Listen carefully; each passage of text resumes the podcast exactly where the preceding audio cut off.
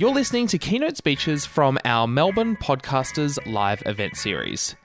These are recorded live and feature the best podcast professionals in Australia who reveal the craft and techniques of creating a successful show. I'm Adam Jaffrey, Strategy Director at Wavelength Creative. We produce the show you're listening to and run the live events. Today's topic is titled The Business Side of Podcasting Creating an Engaging Show Which Pays the Bills, featuring our keynote speaker, Christopher Lawson, host of the hit podcast Moonshot and founder of Lawson Media. James Parkinson ran this event, so you'll hear his voice kick off the questions. Please welcome Chris Lawson, creator and host of Moonshot. How you doing, Chris? I'm well. I'm well. Excellent, excellent. So tonight we're talking about monetization and making money from your show, um, the business side of podcasting, creating an engaging show which pays the bills. Quite a broad term, but you've managed to build your show to a point where you have uh, started to make some money. But before we get to that, you've just come back from the United States and you've attended Podcast Movement. Give us a lowdown on what's going over over there in the states. How was the event? What did you learn? Uh, who did you speak to? What's going on?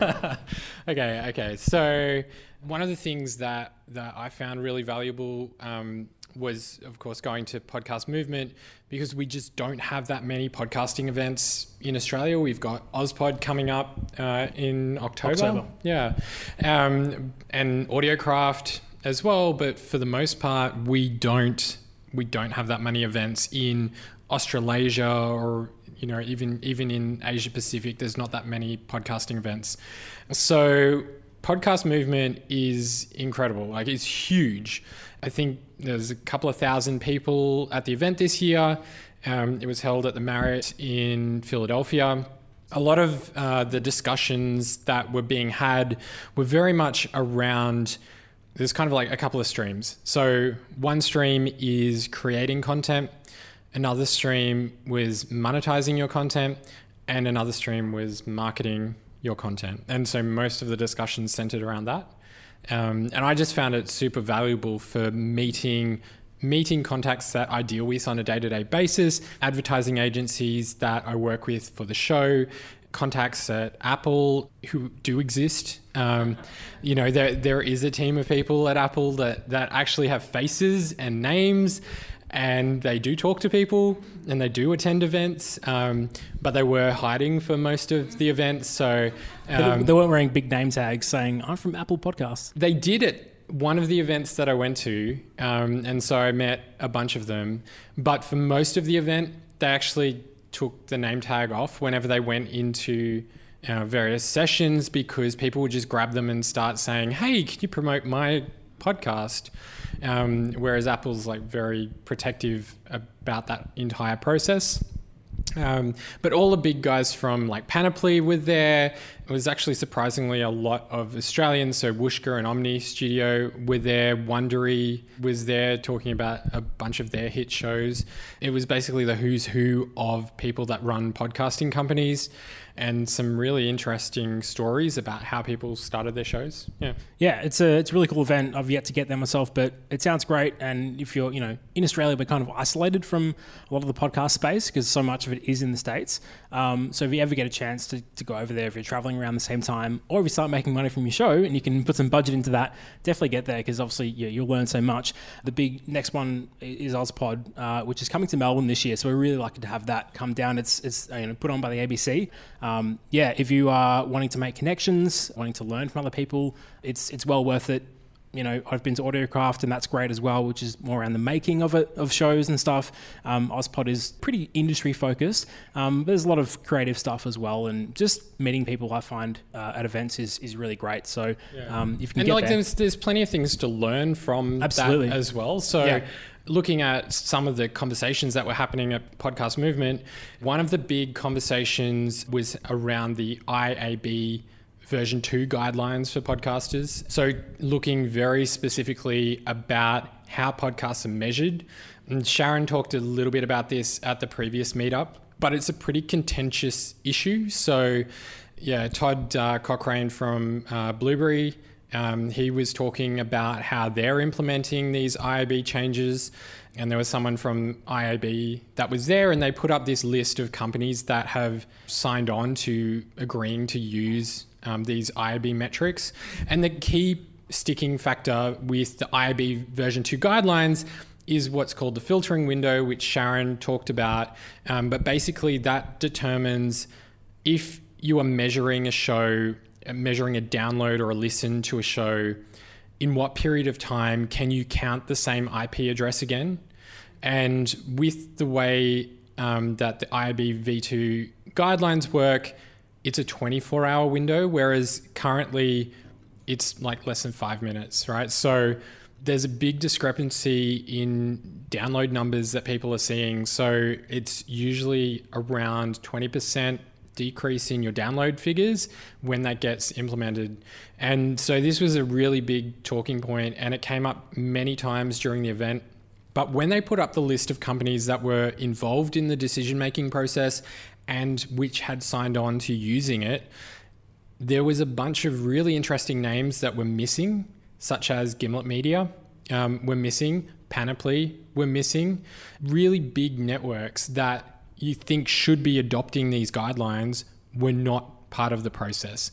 And the other interesting thing is that the IAB are charging money to podcast hosting companies to verify that their systems work correctly. And these are huge sums of money that a lot of companies probably can't afford to just shell out money to the IAB. So, I mean, my opinion on on the IAB is that the version two guidelines are a bit of a waste of time, and they discount um, listens from people that work at the same companies. So if you send out a show and you're trying to you're trying to hit a particular demographic of people, and their phones are on the same network, all of a sudden they all count as one download from that same organization. And so that to me is like a really big issue in the way that podcasts are measured. And I don't think we've actually seen this play out properly yet. A lot of the hosting companies are just starting the process of the implementation of these guidelines. But we'll really start to see the big conversations happening from around December because that's when a lot of podcast hosts are going to force you into using the IAB v2 guidelines. At the same time, there's an argument to say that it's good to have everyone using the same measurement system. So there's just a couple of sticking points around that. Let's move on uh, and focus on your show, Chris.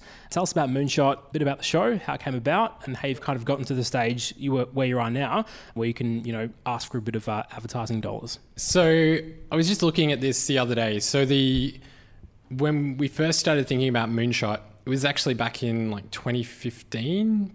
Um, so it's hosted by myself and a co-host, uh, Andrew, who's based in San Francisco, and both of us were journalists at the ABC. I was uh, video lead for the ABC's international services. Andrew was social media editor.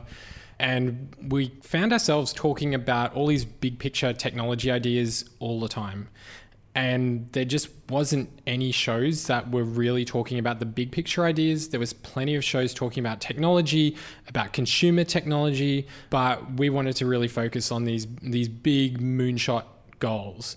Um, so that's where the concept for moonshot came about. And then we were trying to figure out well how do we actually create the show, I mean, we, knew how to create um, videos, we knew how to do like social media, but we didn't really know how to make a podcast.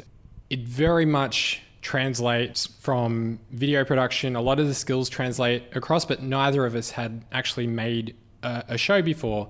And everyone was starting to really talk about podcasts since Serial in 2014. So we wanted to experiment. So Moonshot for us was a way to both experiment with making podcasts and then also figure out how we can tell these big picture technology ideas in a really engaging way.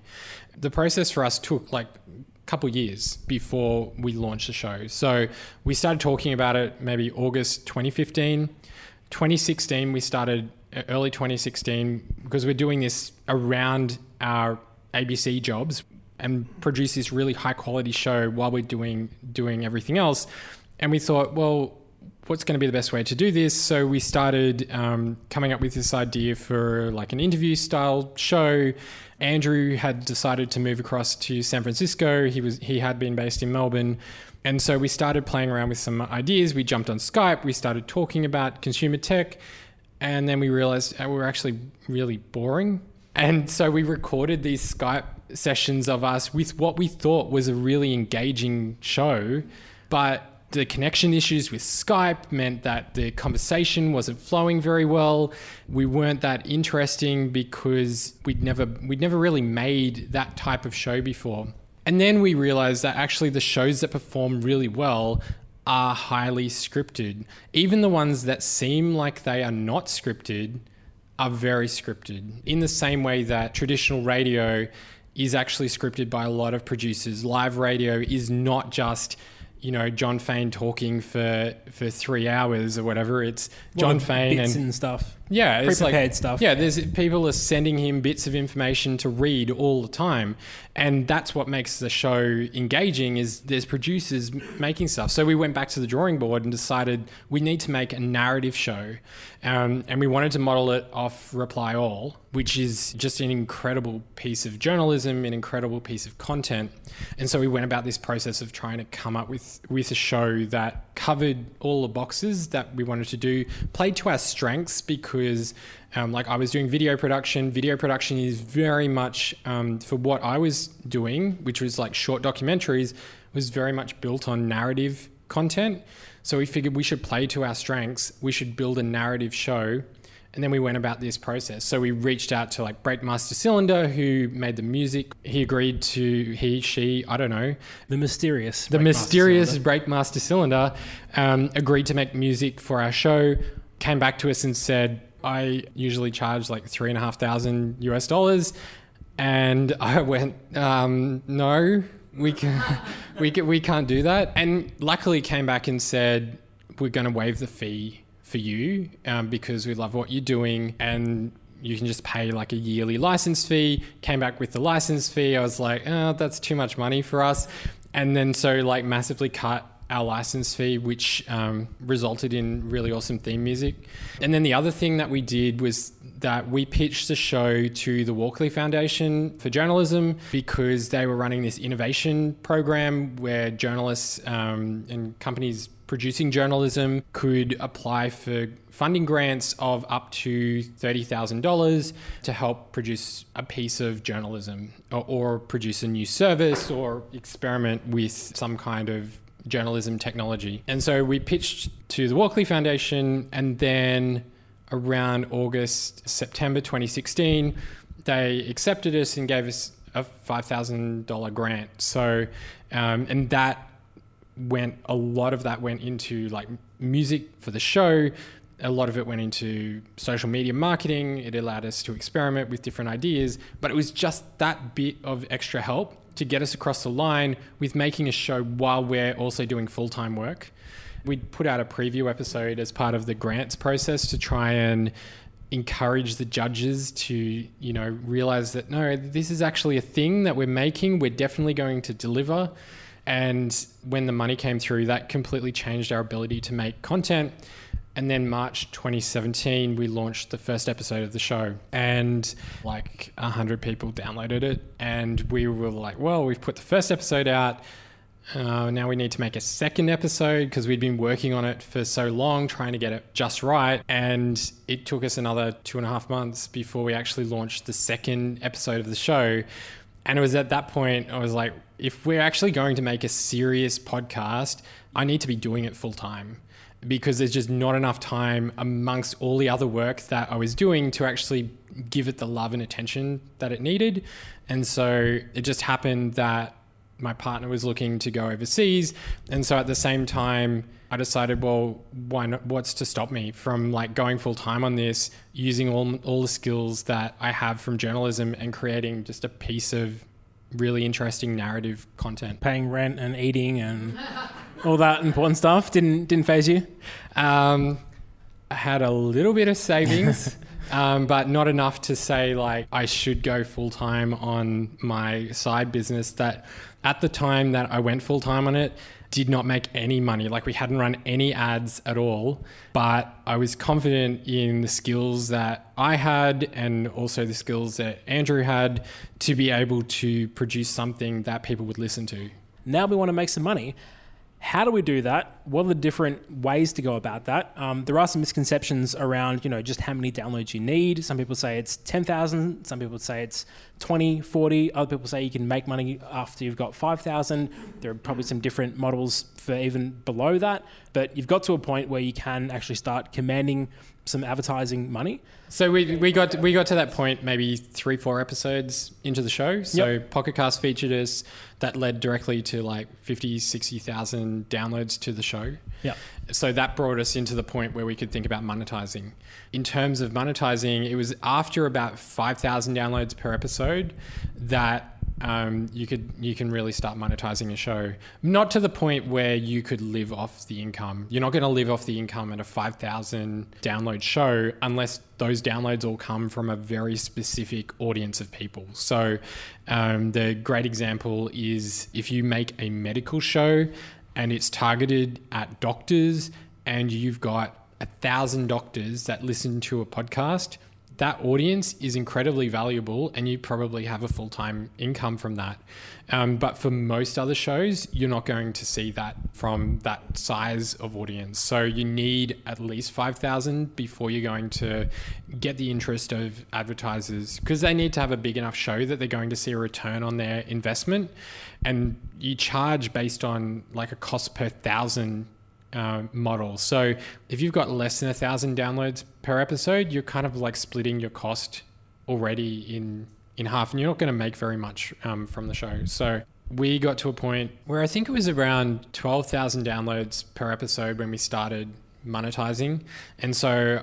I went to AdvertiseCast, which um, is a really awesome website. So I definitely recommend that you check it out. It's basically a marketplace for podcast ads. So you can go on there, you can buy ads on other people's shows.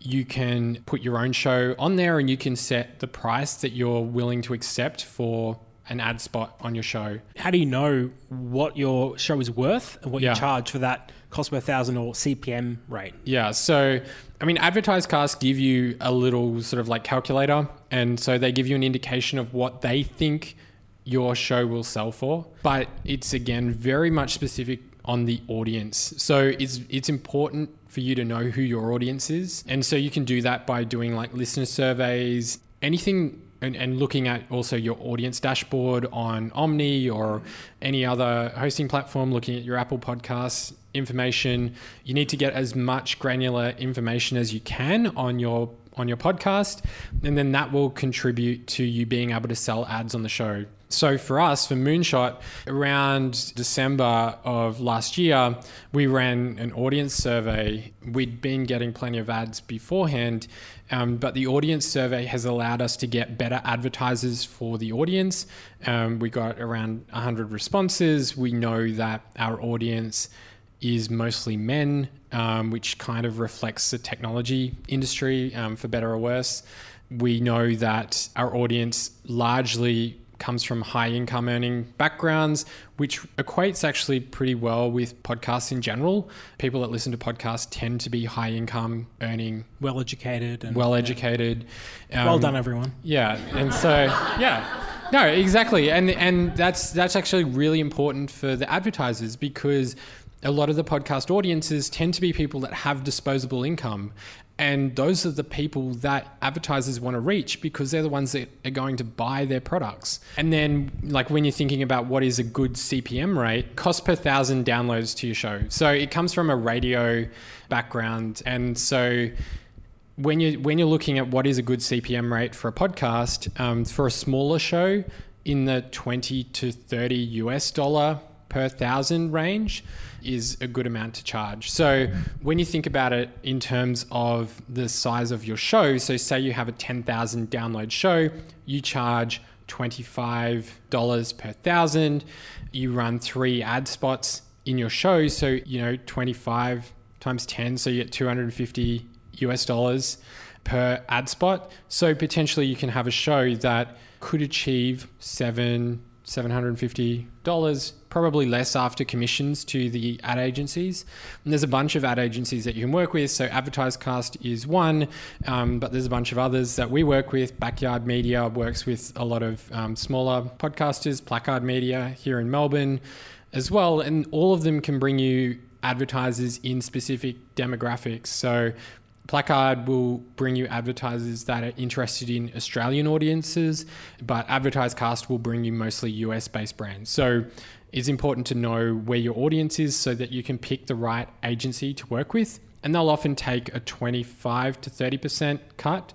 Some companies, it'll be more than that. So if you're hosted on Libsyn and you get a show that's big enough to monetize through Libsyn because they sell ads themselves, they take a 50% cut except their CPM rate is upwards of 45 US dollars. So you end up around the same place as yeah. what you might have been with a smaller company. And that scale that also that CPM rate scales exponentially as you grow your audience size.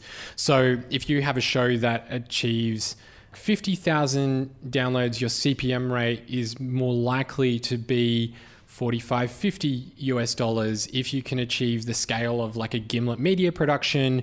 To put it in perspective, they charge minimum around 70 um, US dollars per thousand for Reply All. Reply All recently passed 100 million downloads um, to their show.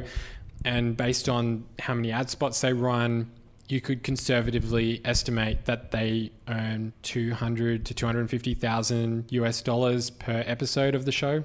So yeah, that's why these big networks are actually making money uh, yeah. and then be able to put that back into the show and into their company. You know, they've built these audiences, they're able to yeah. charge those high rates um, and they get good profit. My show's not that big. Just yeah. Yeah you've I, I wish to, it was. Yeah, but you've you've managed to get to a point where you know a lot of people dream of just to make some money off off their show.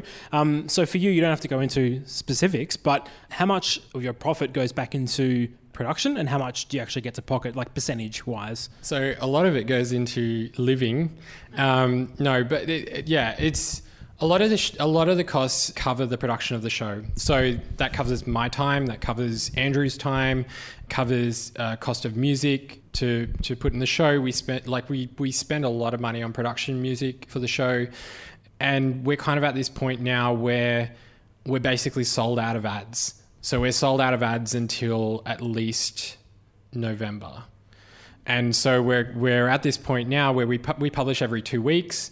The only way to make more money from the show is to make more episodes of the show. It's like a chicken and egg situation. Yeah. You've got to have the content, um, but yeah. yeah, you've got and to, to grow your audience. Um, one of the best strategies is to have your show more regularly. So we want to move from being every two weeks to being every week, and so we're we're playing around with our CPM rates a little bit to see like what our advertisers are willing to accept um, for the show because we've got this very specific audience and hopefully we can use that to scale the show's production. So, yeah putting any ads on any show is is often a sensitive process, uh, particularly if your show's been running for a while. Then you start ads because your audience is built up.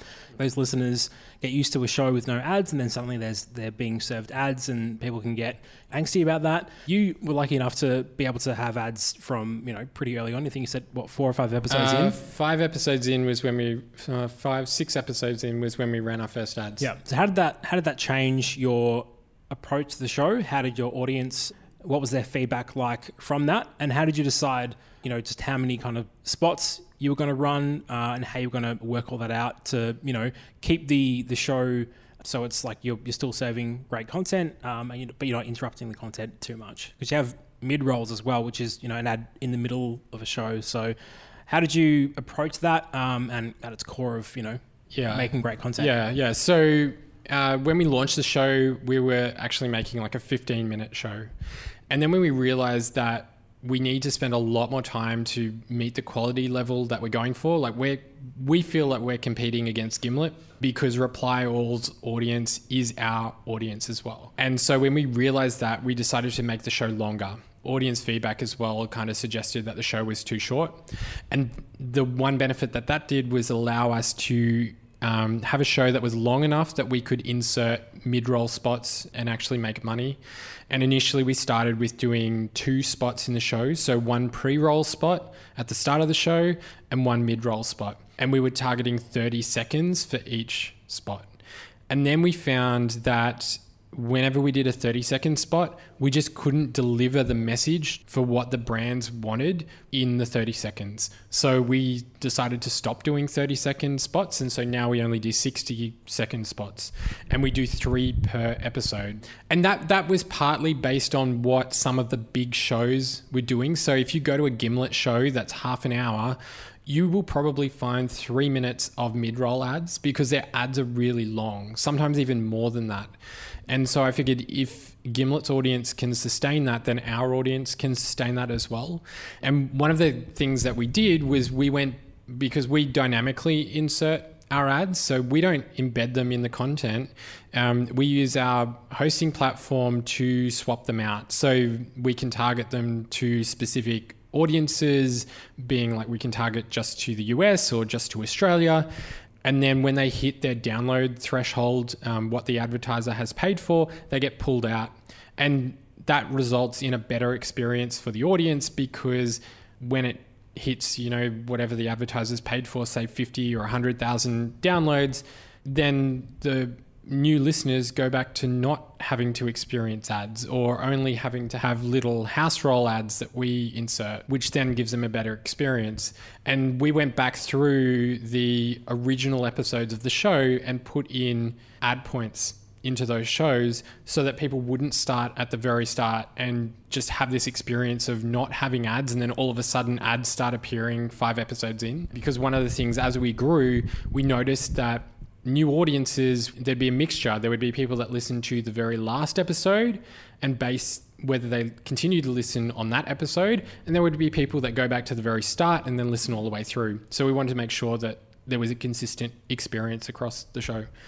And our audience mostly hasn't complained about the ads that we've run. Most people are used to ads Yeah. now. Um, you know, smaller shows like real indie shows and stuff that have, you know, maybe a small but really kind of passionate following, they can get a bit kind of offended by it um, because it's, you know, underground. And then if a sudden, suddenly a show kind of, you know, blows up and then people are like, oh, I'm getting served ads. But I think most people do understand that, like, particularly narrative stuff, it takes a lot of work to, to make it takes them. time, it takes money. People are pretty accepting.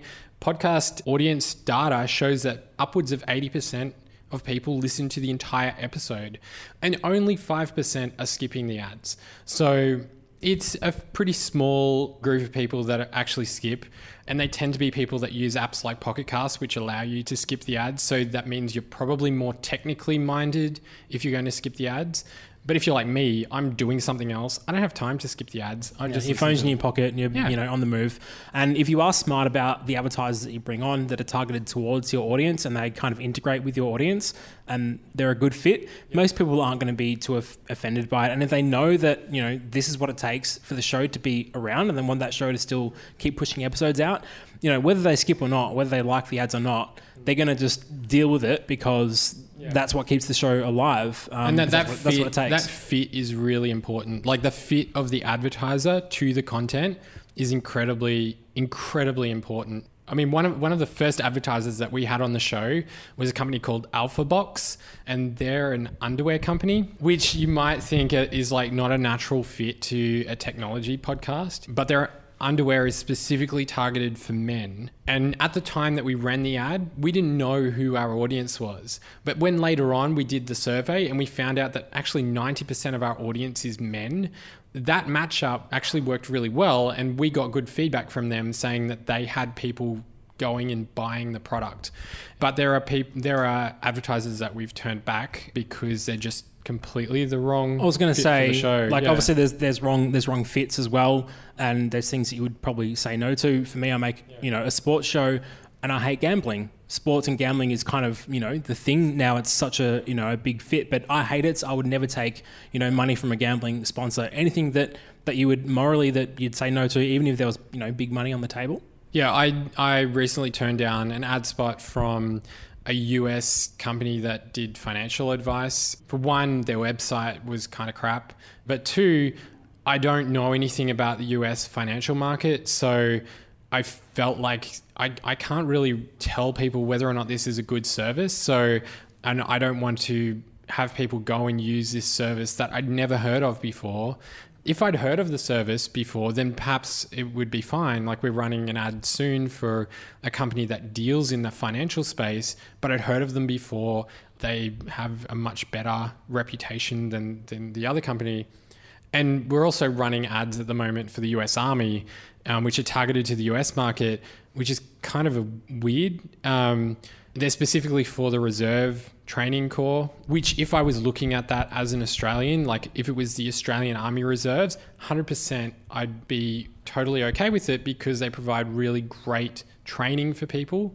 But the US Army is a much more like divisive thing with audiences. And uh, someone really didn't like the fact that we ran this ad for the US Army. So we're probably not going to renew those ad spots again in the future. Mm. It's a fine balance. Yeah. And also because like most ads and the smart ones like yours, you know, they're host read. So you're endorsing, you know, a product or a service and that has to fit with not just the show but also like what you're willing to to endorse right yeah and as i said like we're not going to take that ad spot again in the future it was very much about like a university training that you can get from from the army. But yeah, on reflection, it was kind of not a great fit with our audience who very much are like highly intelligent, work in tech, engineering, design, who might have a lot of opinions about the U.S. Army. So yeah, a um, learning a learning experience. Yeah, there. a learning experience, and that's the entire show. Is like we've experimented with so many different aspects of the show. We experimented with published dates. We've experimented with different styles of ads. We've experimented with different styles of content, and you can only learn from all of that, and you know make your show better by improving on the things that you notice. You mentioned earlier your schedule and you've got ads booked up. How does that play with your production schedule and you know getting stuff produced uh, and getting things out on time and how does that you know how much pressure does that put on you to actually keep churning out content and keep finding new stories once you know this this show is now turned into a business how much of a like a balance is that for you that you know you started to do something you love uh, and now that the business has come into it, how much of a clash is that for you to, you know, one, look after things and do all the admin and stuff that, that comes into it, but then also to like keep the creative side flourishing and keep producing stuff? Yeah. I mean, I like, obviously, my background is in media. Um, and so I'm used to this idea of daily content production. But when you're creating a narrative podcast, there's there's a significant amount of time that goes into it, um, and especially the type of show that we're producing as well.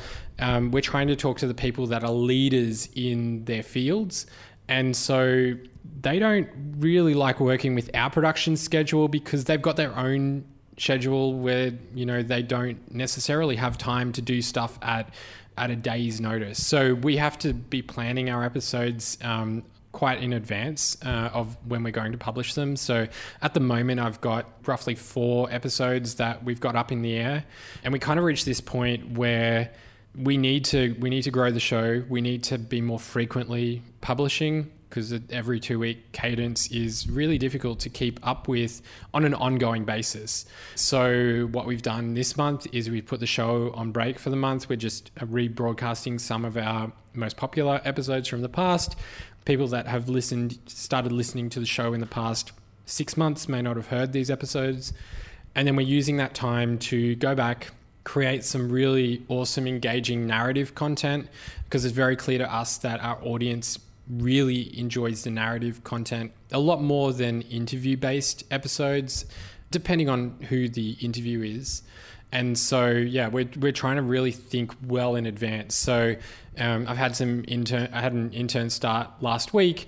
And so I set her on the task of doing research for episodes that are coming up in like five or six episodes. And I've got another one starting next week who'll be doing a similar thing, and we're going to hire a production assistant soon who will be working on something brand new because we're trying to juggle all these things constantly working ahead and along yeah. with working on like client work at the same time because my company produces podcasts and does production for other companies as well. And so, yeah, trying to balance all of those things can be really challenging, but you need to be thinking well in advance. There's shows where we recorded the first interview at least six months before we published um, the show, just because we couldn't get the right mix of people to make the episode work.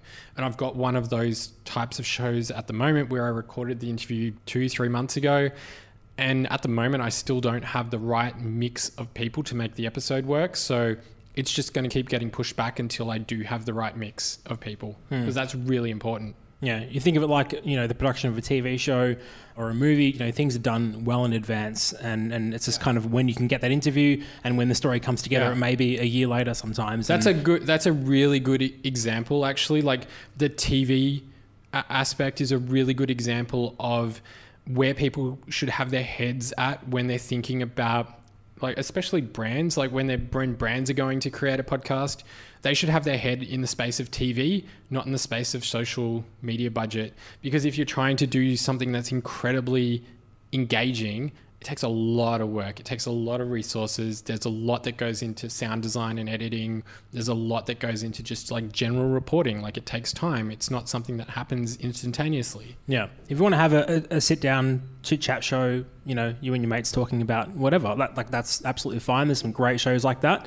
But yeah, if you're getting into narrative stuff, you know, it's a lot more, lot more work, and obviously the making some money off it helps a little bit. But it's a really smart way to, to think about creating content, and then hopefully uh, down the line, if you manage to build an audience from that, because your show is you know tightly produced and um, you're not kind of wasting people's time, you know, you can eventually get to that get to that stage. Have you considered any other revenue streams? You got advertising. Uh, are you looking at anything else like crowdfunding or merchandise, anything like that to, to kind of Yeah. just supplement some of that income? Yeah, we've been thinking about this recently because we've been going through a startup accelerator. So one of one of the things is, through going through the accelerator is it's really it really forces you to think about like what's going to be sustainable as revenue streams and diversifying your revenue stream is al- always good. So at the moment, the money either comes from doing advertising through Moonshot or also doing client productions, but in terms of Moonshot specifically, I'm thinking about adding on merchandise and I'm looking at ways that we can do that in a really low touch way. So, syncing up with like Printful or um, one of these websites that do custom printing and setting up like a Shopify store, making it so that like they just drop ship and print the order when when someone actually makes an order so we don't have to hold inventory You're not staying up all night packaging and shipping stuff out to people because in the merchandise, US. merchandise takes a lot of time to do really well. Um, so we're probably going to do something along those lines. And I've been thinking about other things that we could add value to our audience. So maybe we could do like a paid um, newsletter where like three times a week you get analysis on um, what's happening in you know space tech or you know in self-driving cars or anything like that. So thinking of ways that we can utilize our skills as journalists and place a value on that you know matches with the time that it takes to actually put that journalism together. I don't particularly want to go down the route of doing like a, a membership subscription site if I can avoid it, but I'm happy to charge people for an email newsletter or something. Um, and it wouldn't be a lot; it would be like five to ten dollars a month. But yeah, there's it's it's kind of hard when you think about monetizing podcasts because there's not a lot of ways that you can immediately think about monetizing. Um, and this actually at Podcast Movement, there was an interesting conversation with Aaron Mahnke, who does Lore. Great show. Yeah, amazing show. And he was talking a lot about, well, the real money in podcasts are made when you start thinking about your show as not being just a podcast. It is a podcast. For him, it's a book, it's a TV deal with Amazon, and it's those other revenue streams that bring in a lot of you know continuing income for shows. So hmm. I'm starting to think about that for Moonshot because we've got these really great conversations with industry leaders that we could take and we could turn into a book or you know we could turn it into something else. I think it's, Um, that's a really smart way to, yeah. to think, and not just for making money, but just for the life of your show and the length of your show, and you know how far it can reach, and thinking about it as a brand. Um, if you want to get to the point where we are making money, like be smart about what you title your show, um, how you brand it. You know, pay for good artwork, pay for an artist to, to make good stuff, and yeah, and make it Yeah. look like it is a thing. You know, who knows where it can go. And I think being smart about it up front um, and just kind of putting the groundwork in uh, and just allowing for other opportunities down the line and kind of thinking ahead, you know, and think big. Like, why not? Hmm. Yeah, like if we had if we had five percent of our moonshot audience convert across to like a paid email newsletter, I could probably hire another another full time person, and that would then mean that the audience would get more content for the podcast, but they'd also get all this this other valuable information about the industry. So I think it's definitely something that we'll do. I just don't know which is the right play for the show yet. Yeah. So, and I'll only know that through experimentation. So it'll probably, I'll start with merchandise and then I'll see what else works. Mm. And I think through all this stuff, it's not about what works for the show. It's also what works for your audience as well, and and being you know open to you know receiving feedback from them, um, what fits them, what they would you know like to see, um, and just kind of yeah keeping all of that in line is a, is a smart way to go. So with that in mind, how has kind of listener feedback and the growth of your show changed your approach to to how you make it now that it is a business? How do you how do you approach that to kind of take the show to the next level? Yeah. So I, I spend a lot of time um, looking at downloads to an episode. So when we publish a show, I probably look at it that day. I probably look 10, 15 times at the download numbers, just trying to see like what happens on an hourly basis. Because then I can look for trends and I can see, oh, this episode actually, when we published it at 10 p.m., that was a much better response than the episode that we published at 8 p.m. because the time just works better for the audience. And I do a lot of that. So I, I, I look at the breakdown of which country is receiving the most audience. Um, recently, I noticed an issue with the audience. And specifically, it was with Pocket Casts. Um, and so I've been diving into that, trying to figure out what actually happened in Pocket Casts.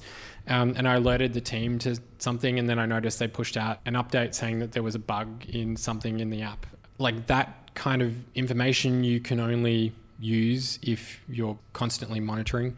In terms of listener feedback, when we ran our listener survey, a lot of people said that the show wasn't frequent enough. And but then put this caveat where they said, We want you to have more episodes, but if it means that the quality is going to be reduced, don't have more episodes. Just stick to the current schedule. So we're kind of like taking that on board. And so when we go to doing a more regular show, we're only going to do it if we can meet the quality level that our audience demands. Otherwise, we're just going to, you know, the audience probably won't um, won't know the difference if we stick to the current schedule. But um, hopefully, they'll know the difference in quality because we want to. We, we feel like we're at this point now where we're almost on par with some of the US companies, but there's still a little bit more that I think we can do to really hit the market in the best way that we can. Mm. And you also you do you know have a co-host as you mentioned. Uh, you both work on the show together despite the, the time difference. Yes. That's obviously a big thing. You know, a lot of people say that if you're getting into podcasts and you're starting out, like you know, find someone to work with who can actually help you through that and kind of take some of the, the workload off. How has that worked into the business side of things and having you know someone to, to bounce ideas off and to kind of be in this thing with you because going at it alone, as I can attest to, is pretty tough sometimes. Yeah, yeah, uh, yeah. It's it's really difficult, and that was one of the most challenging things for us um, at the start of the show was trying to figure out the dynamics of how we make a really high quality show when the hosts live in completely different cities, in completely different time zones, and have different life requirements. Right. So Andrew works full time at Uber. And at the time when we started the show, he was working full time at a startup company, and it just took all of his hours. Um, And we realized that doing these sort of live segments where there's banter, etc., just doesn't work for the show. As I said, we experimented with an idea of doing a show like that. It just didn't come together. Um, but then the other factor that led to that decision was that matching up the time zones for what would work really well just kind of didn't work. So our process now is to script everything because at least when we script everything, he can edit the script in his evenings. He can record the show in his parts of the show separately from me. He doesn't need to do that. If there's an issue, I say, hey, go back and reread this line specifically. Um, we use a Google Docs um, so that we can keep tabs on, on what's happening um, and what notes we both have. But yeah, everything's scripted. All the interviews are transcribed before we piece them together. And there's a lot of back and forth between us, but that's the only way that we can make that work, especially because he works full time. And so, yeah, managing that has been challenging. So, if you listen to episodes of the show where there's just one host, that's because Andrew just did not have enough time to be able to work on the show in a specific period of time. And so I've done the bulk of the editing and production of that show. So it's something that we're like constantly managing and it's something that I think we'll continue to refine. I think in the future we're still we're going to have a lot of remote staff potentially and so we need to really figure out the best way to make that work. So whether that's using like Trello boards to try and figure out upcoming episodes, we've got a, a master Google document that basically we put in all our ideas when we think we're going to publish them. We keep track of whether we publish the episode, where we published it on like social media, etc. We keep track of which advertisers are locked in for specific shows so that we don't miss an advertiser. So we can look at what is the fit with the show and try and like create a better sounding experience for the audience. So yeah. What's a brief snapshot of your day working on the show? What kind of hours are you doing? How are you maintaining that? Um, you know, staying on schedule and you know being your own boss and and all of that, and balancing the admin with the the creative side. Yeah, that that uh, yeah, admin stuff. I I didn't realize this, but you know, like admin for for a startup company takes a huge amount of time. Um, like getting everything everything right, like chasing down you know new clients or whatever. Like that every day that you want to spend chasing down new clients and having client meetings is a day that you're not making your show. And so you need to be trying to work on that around everything else. We've been going through this startup accelerator over at RMIT and that has had a lot of requirements for you need to attend this session, you need to attend this session, you need to have a meeting with the business manager, you need to do this, you need to do this. And some of the time there's, there's like three things in the one week, and I'm trying to balance that around doing the client work, trying to be in a studio space where I can actually record interviews with guests. So I've got like a home studio space set up, but when I'm working, in town, I don't have that space, so I can't just jump on an interview. So I need to be very conscious about when I schedule interview times. And then most of our guests are US or Europe. And so I'm recording interviews at like seven o'clock in the morning or 12 o'clock at night, right? So trying to balance all of that is kind of like a constant challenge. Um, so I've been playing around with different tools like Calendly to try and like schedule in times with guests. Try to have specific days where I do most of the admin stuff of the business. So, like today for me was mostly around admin. So, I was sending emails, I was trying to line up guests. I've got an interview in the morning, but tomorrow is mostly about recording and putting the show together. Um, so it's kind of like this this balancing act of trying to well, how do you fit in all of the business stuff while also trying to keep up the pace of production. Yeah. It's a constant, yeah, constant it's, process. It's non, it's non-stop. It's just all the time. Yep. Every day, and in terms of hours, I can be working anytime from like 7 a.m. right through to to midnight, and that mm. happens quite frequently. Mm. Yeah, I think one of the things that's important to kind of think about, and this kind of goes back to what we were talking about before, with um, you know thinking about your show as a brand and kind of where it could potentially lead to, whether it goes there or not, but just kind of being open and aware of that kind of stuff and kind of thinking ahead. um, and just being smart about how you do things. Another option, you know, for someone who can build a show that can potentially get to the point where it can start making money is, you know, maybe a network comes along and says, "Hey, we love your show. We want you to come on board." You know, I think the the way the industry is at the moment and how it's probably going to be for, for a while is that it's that open that if you make something that's good that is kind of you know a product and a thing you can potentially get people's attention and and that can actually be a way for you to make money is that someone you know brings you on board whether you do it part-time whether it's full-time however frequent your show is maybe do it you know seasonally. That's like another kind of potential avenue to actually make a living or a part-time living off, off your show. Have It's you- worked really well for um, like people that are part of the Radiotopia network. Yeah, absolutely. They all own their show. Yeah. But Radiotopia helps them with like sourcing the advertisers and giving them this network to Yeah. An I, audience. I love that yeah. approach, like to Mm. be uh, on the network. Yeah. Um, for you, have you been approached by anyone, or would you be open if you know if Gimlet said, "Hey, we love your show. We know it kind of clashes with our audience, but let's bring you on board. You can you can do it from Melbourne, or No, hey, we'll, we'll fly you to New com- York." it would complement their audience. There you go. Um, but I would, I don't know what my position would be on that. Um, I would want to have retain some form of ownership of the show, Yeah. or like have some sort of clause that meant that I got X percentage of revenue from the show, because the audience size that they can bring to a piece of content is just incredible. I think more likely a, a, like a Radiotopia would potentially be a better fit. Better fit, yeah. Um, but yeah, there's I mean there's definitely a lot of like I was I was at um, a Panoply mixer at Podcast Movement and I was talking to Annie Rose Strasser from Gimlet, who basically sources podcasts for Gimlet. So she just spends all her time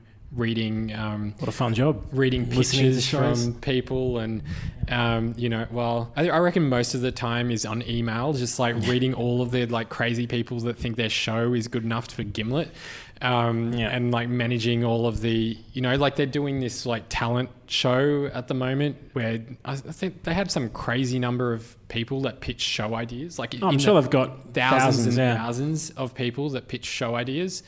And I think that's, I reckon that's one of the worst jobs, probably, just um, having to read through all, all of those crazy It'd be entertaining at least. Yeah. But she knew she knew about Moonshot, which I was kind of surprised about. So like they keep their finger on the pulse. Yeah, Um, for sure. So yeah, I don't th- I don't think we're going to end up at Gimlet anytime soon. Yeah, yeah. But I, again, that's you know another smart thing to I think, think about. by is, association could end up at Gimlet, right? They need Oh, a better. is- they need a better sports show. I know, I know, don't you think? totally. um, yeah, look, you know, we, we'd all kind of dream. I personally would love Radiotopia as well to retain ownership of my show and kind of creative direction and things like that. But again, like any way you can kind of support yourself and your show, um, you know, be open to potential opportunities. But it is something to think about. You know, I know the ABC are investing a lot in, in the industry as well, and you know, potentially want to want to buy uh, Yeah. the rights to shows. There's a lot of opportunities at Yeah. the ABC for people that want to pitch content like from externally to the ABC because they got like a million dollars um, fund, a million dollars a year essentially to spend Yeah. on podcasts. I think it comes down as well to like what you want to get out of it, you know, and how attached you are. We all get attached to our own show. If you have the, opportunity to to make it full time, but you've got to hand over the rights and all the reins to it to a company, like you know, is that how you want to go? But there's so much happening in the space. I think just being open to opportunities if they are there, and just kind of yeah, being smart about how you go about things, and kind of putting in those fail safes. So if your show does suddenly blow up, like you've done the groundwork and you're kind of prepared to, to take that next step, and hey, if it goes nowhere, and then you kill it off, and then you start again, but you've had all this learning up to that point, and then you bring that into a new show and develop that and, and keep going. You know, it's a constant learning process, but I think just being open to that and being smart about it, um, and coming to events like this and, and learning from people like yourself um, is a good way to, to go about it. I agree. Any any questions first up, Mark? Come forward, sir. Uh, thank you very much, Chris. When you have an advertiser, how do they monitor your downloads? How does that work, like with communication for them to verify your stats? So the way that works with a company like AdvertiseCast is initially when you're going to uh, set up your account, you send them well, there's there's kind of like two different streams that they do. So, and I think they're moving towards this this one stream of where you send screenshots of your download information so that they can verify that the numbers that you say are accurate are actually accurate. So, usually you base off the previous four episodes of the show I tend to base on what the show average is over the life of the show because I, we have a really long tail life on some of our episodes. So um, some of our episodes, just like five, six months later, all of a sudden get an extra five or six thousand downloads. So we kind of think about like the future of the show, but most ad agencies will ask you for some kind of verification information, usually a screenshot of your most recent episodes just to verify that. And then with AdvertiseCast, they pay out via PayPal. So every time you publish an ad in a show, you go in, you mark that the ad is complete, you mark which episode it's appearing in, you mark where you say, oh, it's appearing in your show notes, it's appearing on the website, I've tweeted it out, or whatever you've done. And then 30 days after that point, they will ask you to report download figures on that episode of the show. Now, because we dynamically insert our ads, the system doesn't really work perfectly for us because the ads for us just run until they hit the limit. So if a show doesn't perform as well, it just pushes into the next piece of content, or people that download previous episodes of the show might hear that ad spot until it the advertiser reaches what they've paid for. But yeah, when you put in the download figures, then they just pay out automatically. Um, and it's a little bit different with different agencies. So some of the agencies will just ask you to just send them some information and there's a lot more of like this manual process of having to send them an invoice and wait for them to pay out which takes a lot more time. Like i prefer the AdvertiseCast model of where i just report the figures and then it pays out automatically because the company's paid on a credit card or whatever. Yeah. And also i think as you kind of mentioned using dynamic insertion through your host to you know make use of the back catalog and be able to monetize that and then change those swap those ads in and out over time and not baking them into into the content itself but because then they're kind of stuck there. And yeah, yeah it's kind of if a you a lot of the industry is heading towards dynamic insertion models. Yeah. Um, in the past, baked in ads have been what everyone goes for, but there's so much advantage for an advertiser in terms of being able to target specific audiences or whatever with dynamic insertions. Um, but we try to make them sound like they were just part of the show, so you wouldn't have any different any different knowledge. Yeah, and you can use dynamic insertion in other ways as well. Like if you want to, if you're going on a break and you want to put like your in your last episode a little you know note at the start saying, hey, we're going on a break, uh, we're, we're on hiatus at the moment. Check back in you know two months or whatever. And then you can just swap that out once you come back, and you know people going back to that episode won't hear it. So yeah, smart way to, to think about it. So that comes through the podcast host. So we're hosted with Art19, who are like super selective about which companies they take onto their platform. Um, so they've got dynamic insertion. Omny um, have a dynamic insertion tool. Um, there's a bunch of different companies that now offer it. Um, Megaphone offer it. Um, it's becoming more standard. Yeah, it's more, more, a lot more standard. Whooshkaa have dynamic insertion for their ad spots, but there's kind of like different approaches to how people do dynamic insertions because they do a lot of ad sales for you. So our host doesn't do any ad sales. They just give you the tools to facilitate it and then we use it for different things as well. So we can go back in and like trim out sections of the show. So we're rebroadcasting a few episodes at the moment. I put a little note at the start of one of those episodes saying, well, this is what's happening. This is why we're doing this. And I'll go back and I'll pull that out, that bit at the start of the episode once we start publishing again. So people won't know any different. Yeah, and communication with the audience is always a smart way to, to go about it. And it, it costs money as well. I should add, if you're going to dynamically insert, they will charge you money for each insertion that you do. And depending on which host you're with, it can be a significant amount of money. So if you're with Libsyn Pro, they allow you to do dynamic insertions, but the rate that they charge doesn't scale very well. So it's um, you need to really think about which host that you go with. And like we went with Art19 for very particular business reasons, but most people won't be able to go with Art19. So I would recommend going with a company like Omny. I'm, I'm new to podcasting. So what, what I've found interesting with this talk is I've been building a picture in my mind of independence, and pardon me if I'm using the wrong term, like yourself, Chris, and and then also there are production companies you've referred to, whereby the show, the presenter of the show, doesn't own the show and does not. Is that a correct? Am I, am I understanding that?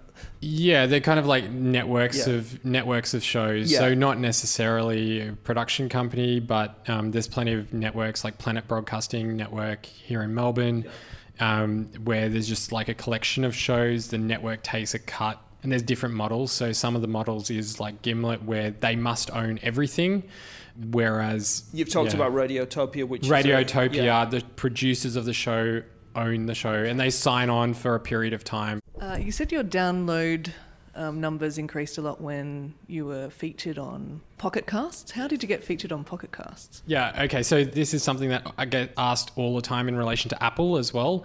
Um, so with Pocket Cast specifically, Pocket Cast has a very tech savvy sort of audience. Um, and so for us, what happened was we got featured in a podcast, well, not in a podcast newsletter, but in a tech newsletter. And after that happened, we got featured in Pocket Casts. So my direct correlation that I can see from that is that people at Pocket Cast read the newsletter and saw that the show was there. I also tweeted at them and tagged them a lot to say we're on Pocket Cast, we're on Pocket Cast. Yeah. Um, they'll they'll take recommendations. Yeah. Like if you if you pitch them, um, like they'll consider it. They'll put it on, take it on board, put it into their filing system. They used to have someone that was specifically dedicated, um, like selecting Curating shows. shows, Yeah, yeah. but now their approach is more that they use their internal systems to surface a range of shows, and then they manually go through and select the ones um, as a team which are going to be featured. And yeah, so it was incredibly dramatic change, and still the majority of our audience comes through Pocket Cast, which is completely unlike the majority of shows. Majority of shows are like sixty percent Apple, and we're like fifty percent Pocket Casts, and Apple is maybe less than a third of our downloads, um, which is really unusual. But similar thing with in, in terms of like getting featured on Apple. Getting featured on Apple is really about just making killer content and having really amazing artwork for your show because Apple's selection process is actually filtered down through the podcast hosts. So if you can make something that your podcast host is likely to push on to Apple, or you can you can create enough buzz around your show on social media that Apple notice it. Those are kind of two ways that you can get it in front of their attention. And as you become a bigger company, then you can then companies get sort of like a direct connection So we talked a little bit about programmatic advertising and dynamic ad insertions. And the way I look at it is I love geofencing.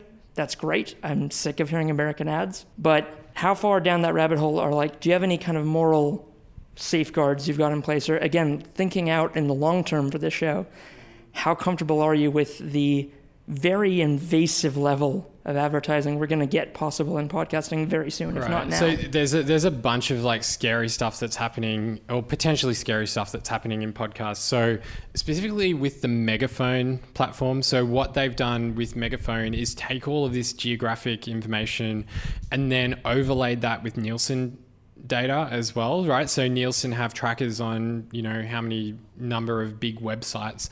And so that Nielsen data, when you go to a website, uh, a news article or something on a site, and they track that, oh, your IP address hit this specific article, and that same website has like a Facebook pixel on it, and then they can they can track the fact and, and associate you as an individual with other elements of your profile, they've now created a system when they merge that and they see the same IP address downloaded a podcast as visited this other website, they can now target the ads specifically to you. So when you go to Megaphone, you can say, I want to target women that are age 40 to 65 who drink coffee. And you can get very granular with that information, and it's pretty scary.